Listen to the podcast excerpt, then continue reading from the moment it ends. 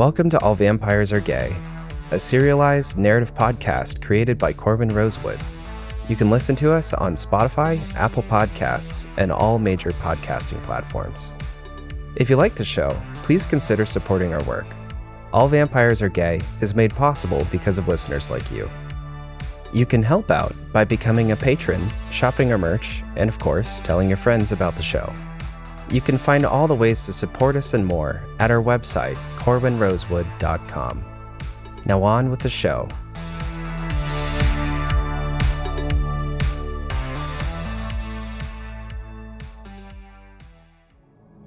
Episode 7 Getaway Car.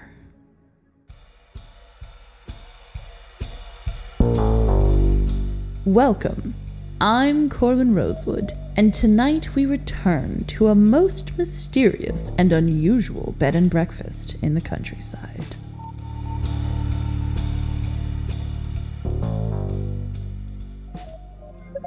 Scene The hotel room.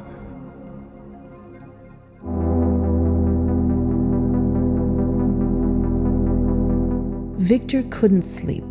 The morning sun was streaming through the curtains of their room in the B&B, but he hardly noticed it. He had tried to play it cool with Robert last night, but once he fell asleep, Victor's thoughts had become consumed by memories and thoughts of Liren. Liren, Liren, Liren. Why was it always like this with him? Why couldn't he just move on and let Victor live in peace? Victor twisted the bed sheets around while he toyed with the silver pendant around his neck, barely aware of his surroundings. He was just replaying the last time he had seen Liren, when he jumped off the dock into the ocean, and Victor had prayed and hoped that was the last of him. Decades of calm and quiet, well, not quiet exactly, but at least Liren wasn't around. Now he was back, and Victor knew it had to be about their history. It always was with Liren. Suddenly, Victor was pulled from his tortured memories by a sound. A tiny sound, just a little clink of metal, but he instantly leapt out of bed, alert and reaching for his pants. Once he knew the bed and breakfast was run by witches, he had realized why everything was so quiet. Naturally, they had cast spells for secrecy and protection. If there was a clinking metallic sound, that could only mean some strong magic had pushed through those spells. Victor didn't wait to hear who or what it was. He put on his clothes silently and readied his knife. He went to the bed and put one hand on Robert's mouth before whispering in his ear Bad guys have found us. Don't make any noise. Robert opened his eyes sleepily and immediately started to thrash around on the bed wildly, distressed by Victor's hand on his mouth. What did I just say? Victor hissed. Robert pulled his hand off him and sat up. You can't wake people up like that, he whispered. Clink.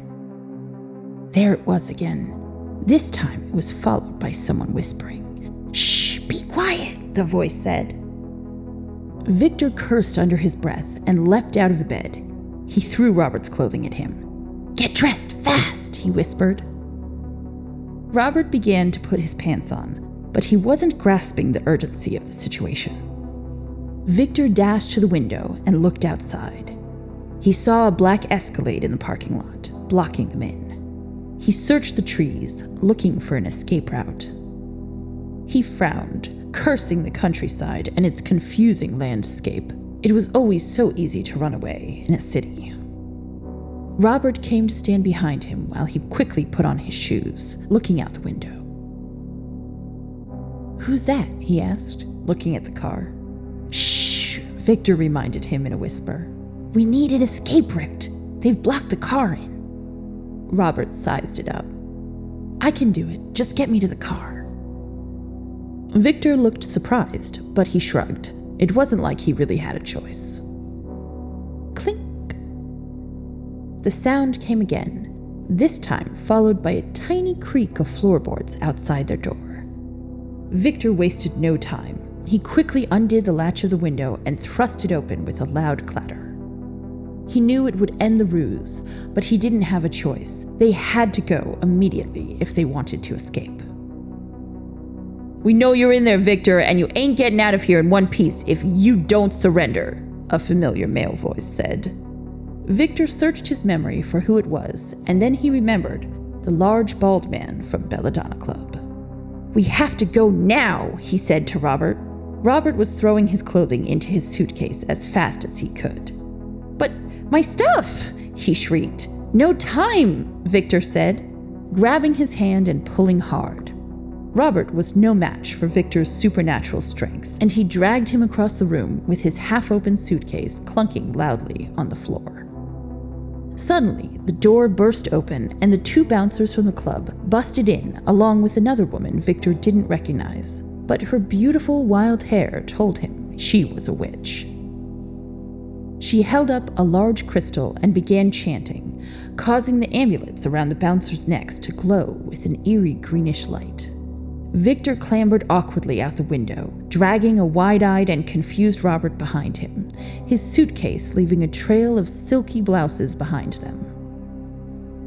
They ended up on a sloping awning on top of the deck. Victor leapt off easily, landing on all fours like a cat. He turned around and yelled up at Robert Jump! What?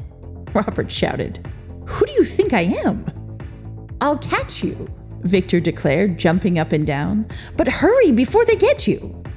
A gunshot rang out behind Robert, and he didn't need to be told twice. He leapt into the air with a mangled scream. Victor caught him easily, only briefly staggering backward at the weight. Okay, that was actually kind of hot, Robert conceded before Victor put him down. There was only a moment before they heard more gunshots and a blast of glowing green light landed inches from them. Run! Victor screamed, and they both bolted for the car as fast as possible. Robert quickly unlocked it and hopped into the driver's seat, not sparing a moment to even check if Victor was inside before he began pulling away through the underbrush. Are you sure you can make it? Victor asked dubiously as the car made a wheezing sound while Robert revved the engine to get them over a tree trunk. Shut up and buckle your seatbelt, Mr. Fabulous, Robert retorted, his eyes focused on his surroundings. Victor did as he was told, and not a moment too soon, as the car was suddenly rocked violently by an explosion behind them. The sound was deafening, and Victor screamed in pain as it seared through his sensitive eardrums. What the hell was that? Robert shouted. Victor looked behind them and shouted, just drive! Go, go, go! Robert glanced in his rear view and screamed. The entire B&B was engulfed in a fireball. The walls were already starting to come down. Robert slammed his foot down on the pedal as hard as he possibly could, swerving between trees and bushes until they finally lurched onto the main road. Oh my god! Vasya! The witches! Robert said, his heart hammering in his chest as he pulled away down the road at high speed. Don't worry about them. They'll be fine, Victor said. It's those damn bouncers you need to worry about. How can you say that? Robert asked, shocked. Did you not see that building? Look over there, Victor said, pointing out the window to the large grassy field to their right. Robert squinted and could just barely make out the figures of the three sisters, legging it across the field at high speed, their majestic hair glinting in the sunlight. How did they get over there so fast? Robert asked. Magic, of course, Victor replied. Now keep your eyes on the road and don't take your foot off the gas. We're not safe yet. Moments later, a streak of green light whizzed past the window, and Robert realized that Victor was right. They hadn't escaped yet. He did as he was told, banking around the winding curves of the country road as best he could, trying not to spin out of control. Victor, meanwhile, had his head between his legs. Uh, are you are you okay? Robert asked, looking down at the mass of black clothes next to him. Are you sick? Victor was shuffling around under the seat. I'm fine, he said, his voice muffled. Just looking for something. Keep driving. A few moments later, items started appearing from beneath the seat, and Victor flung them into the back of the car. A first aid kit, a Taylor Swift CD, brass knuckles, a flower crown, an empty blood bag, Robert was increasingly alarmed at each thing flying past his head, but he kept his focus on driving. A moment later, the car behind them finally caught up, and the large SUV slammed into their bumper with a horrible crunching sound.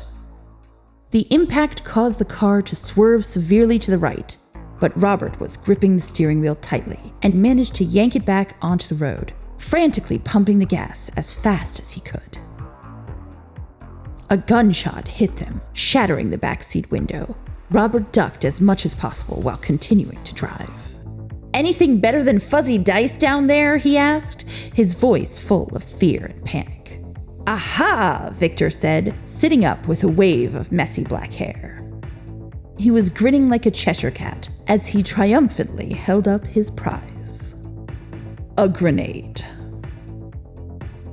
Oh my god, Robert said, terrified. You can't be serious. Serious as a heart attack, baby, Victor said, rolling down his window and grinning devilishly as he leaned his upper body out of it. He pulled the ring out and focused his super senses to adjust his aim. He waited until Robert was taking a big turn so he could aim it right into the SUV's passenger window. He threw the grenade powerfully, and it landed perfectly, right in the lap of the big thug who had called him annoying. He smiled as the huge explosion rocked the SUV, sending it careening off the road into a field, the vehicle now reduced to a screaming fireball. There, now we're safe, he said.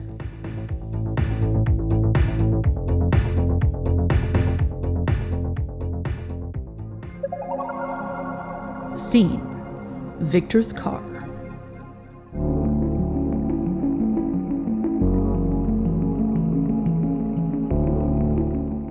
They drove for a few minutes in stunned silence.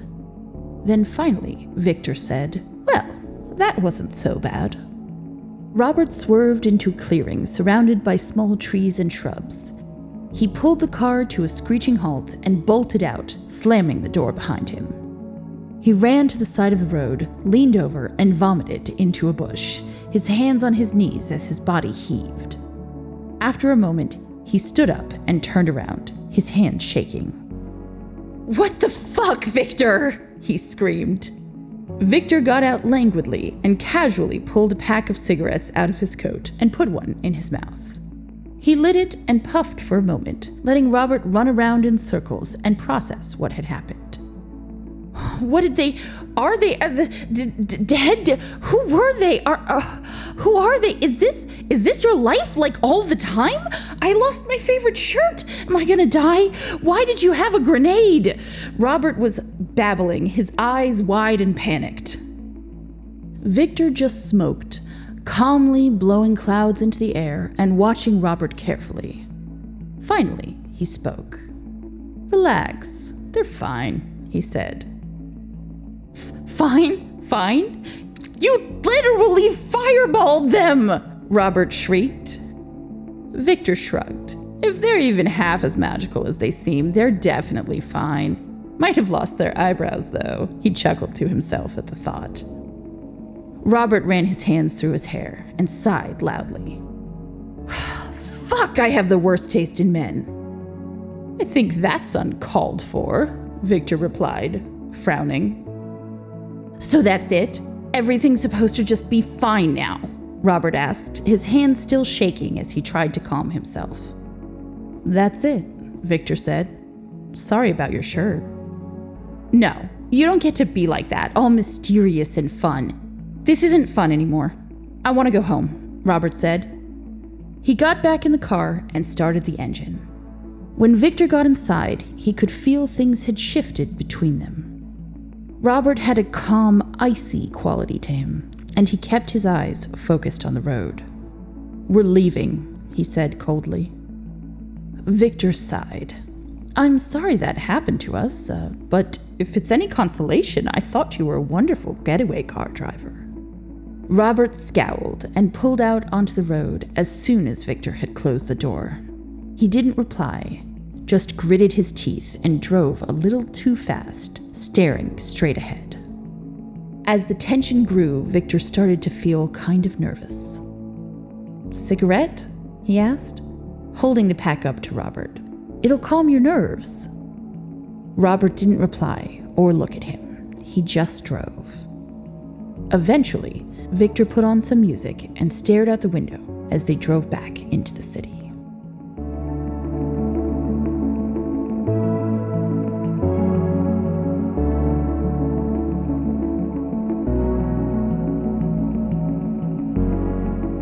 A few very uncomfortable hours later, they arrived at Victor's warehouse, and Robert parked the car outside. He was pressing things on his phone, barely looking at Victor.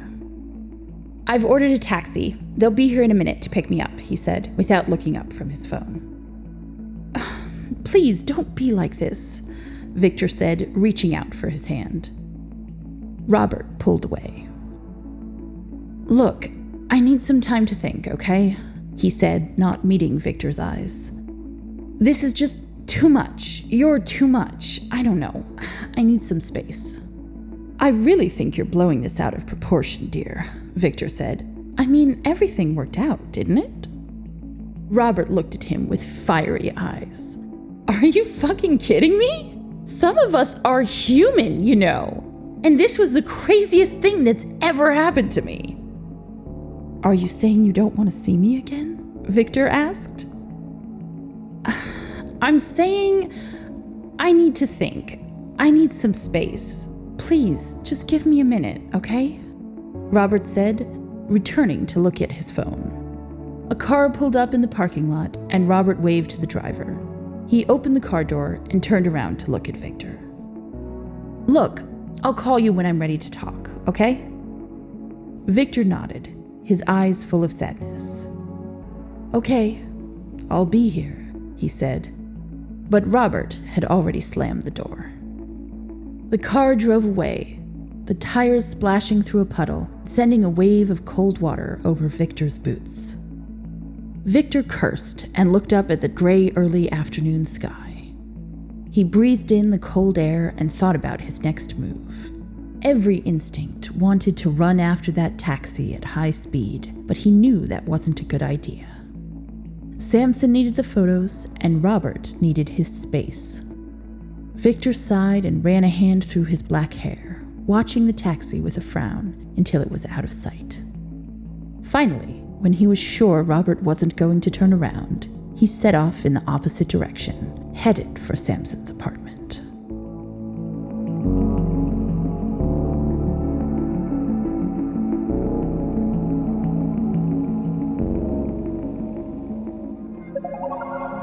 Scene Samson's apartment.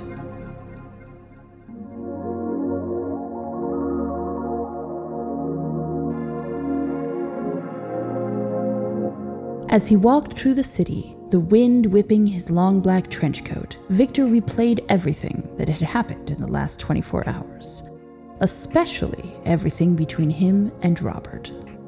He knew he should be focused on Liren's imminent threat but it was so hard to get thoughts of Robert to stop taking center stage. Why did he have to be so human? Victor thought.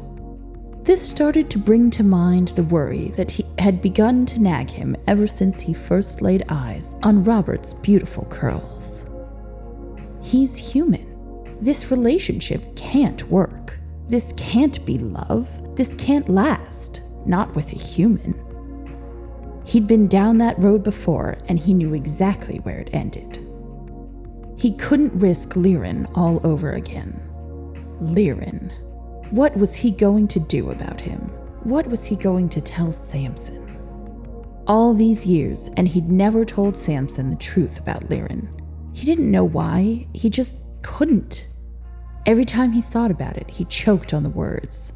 The memories were too much, too painful. He sighed. This really wasn't his day.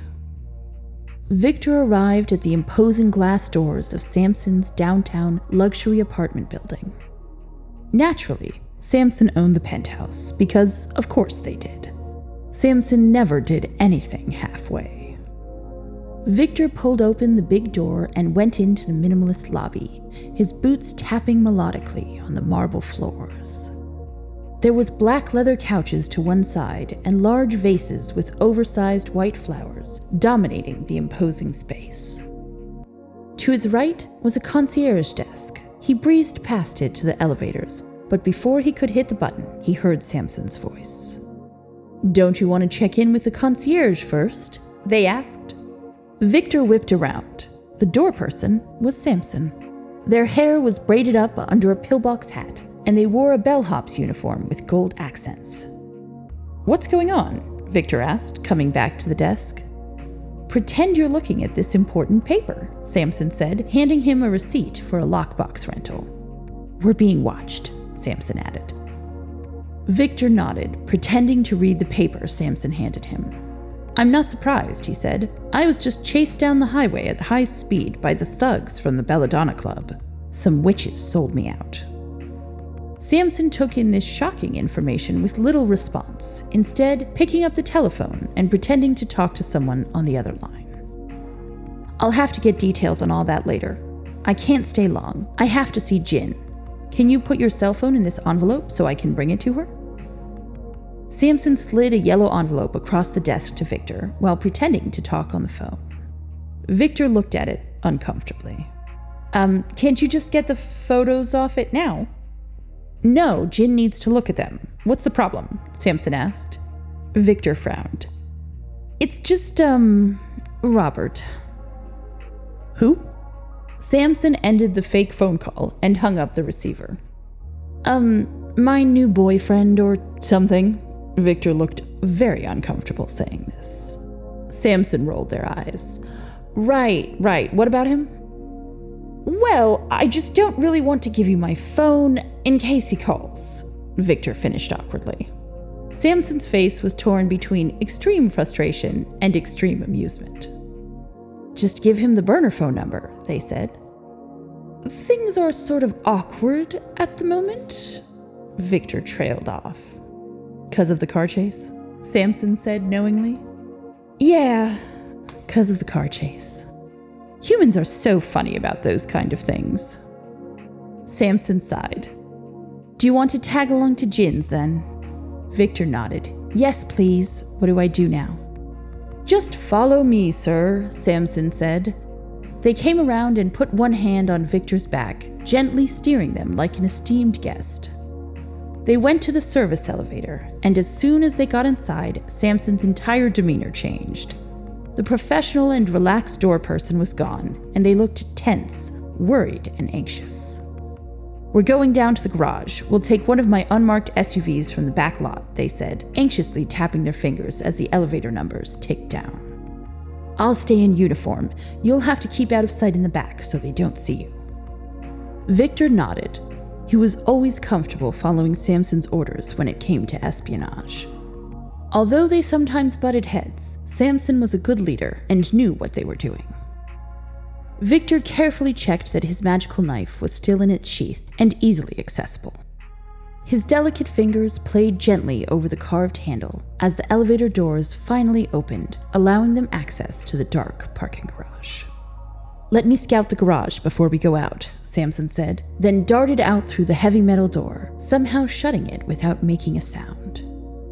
Victor paced the small elevator lobby, his heart beating fast, wondering how he could have been so calm only a few moments before. They hadn't seen a threat like this in years, and Victor had barely been thinking about it. He realized it was because of Robert. He had this way about him that just calmed Victor and made his worries slide away. He realized he would have to be careful around Robert. It was dangerous, forgetting what was important at a time like this. Samson opened the door and motioned with one silver ringed hand for Victor to follow them. He slipped out the door and followed Samson through the garage. All seemed to be quiet, and Samson didn't even comment on the loud, echoey sounds Victor's shoes were making, so he figured it must be relatively safe.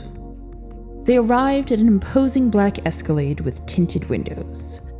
Victor got in the back seat as directed, and Samson took the driver's seat, pulling out of the garage. As they drove out of the dimly lit garage, Samson said, Looks like their van is still there on Joseph Street. I think we're good for now, but keep your eye out as we drive. people may still be following us. Of course, Victor said, watching for a tail as Samson pulled into traffic. Soon they were winding through the city, Samson always checking the mirrors for signs of pursuit, but none seemed to be coming. After a few minutes, Victor saw Samson let their shoulders down, and they seemed to relax a little. They removed the pillbox hat and pulled out some stylish black sunglasses from their waistcoat and put them on as they got on the freeway, headed to the edge of town where the university was located. Victor breathed a little easier and relaxed into the luxurious soft leather seats. Samson was always in dangerous situations, but at least they had style. After a moment, Samson reached into a duffel bag and pulled out a blood bag. They threw it over their shoulder at Victor. Victor caught it and crinkled his nose in disgust. Don't we have time to stop for a snack instead? he asked, holding the ghastly bag away from him. We really don't. Drink up, Samson ordered. Victor shook his head, laying the bag on the seat.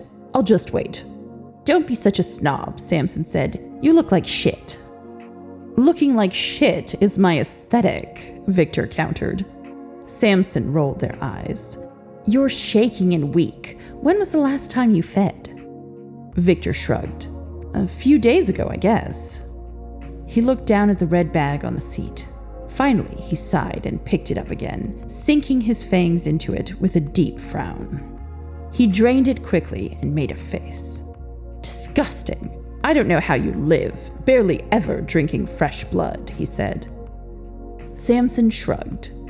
You get used to it, it's just so much more convenient. With my lifestyle, I don't have time to pursue free range food like you do. Victor laughed quietly, and they drove on in silence for a while. He waited for Samson to ask about the witches and the car chase, his stomach turning knots as he thought about telling them about Liren. He knew he should. He had to. If Liren was back, he was going to find Victor and make his life hell. He always did.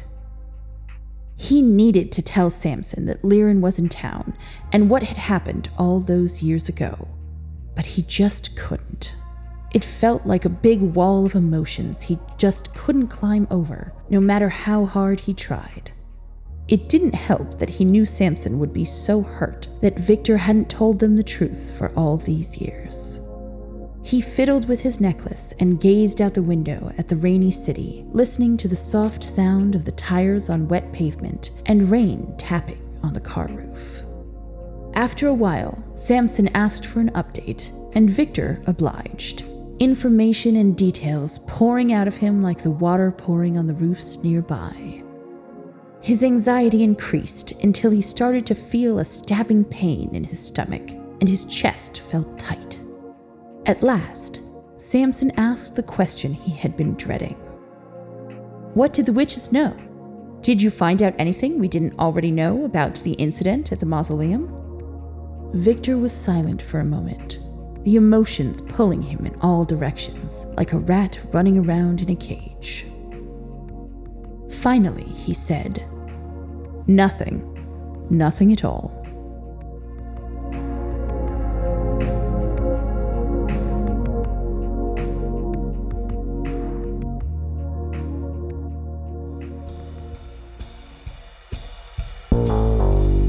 And so we leave Victor and Samson with too many secrets and things left unsaid.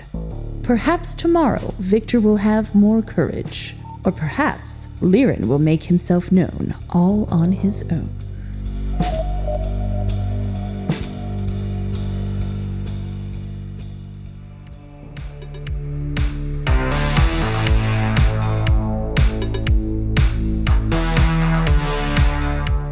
You've been listening to All Vampires Are Gay.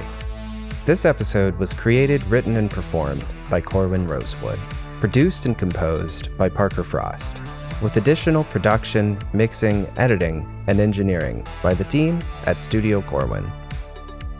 If you enjoyed this episode, consider supporting our show today so we can make more episodes in the future.